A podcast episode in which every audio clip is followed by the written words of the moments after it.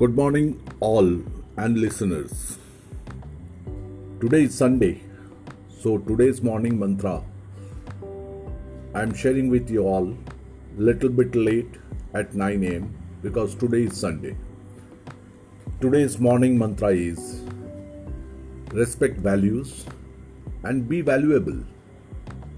Respect ethics and be ethical. Have a nice day. Enjoy the Sunday. I will take it forward in other episodes.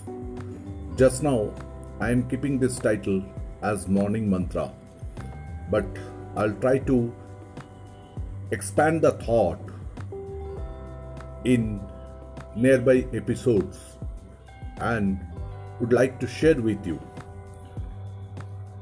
With the help of this morning morning mantra, I would like to extend my heartiest thanks to all of you because just now I am sharing this podcast through WhatsApp only. I'm yet to share this podcast in other social medias. So, thank you very much, all of you. Have a nice day.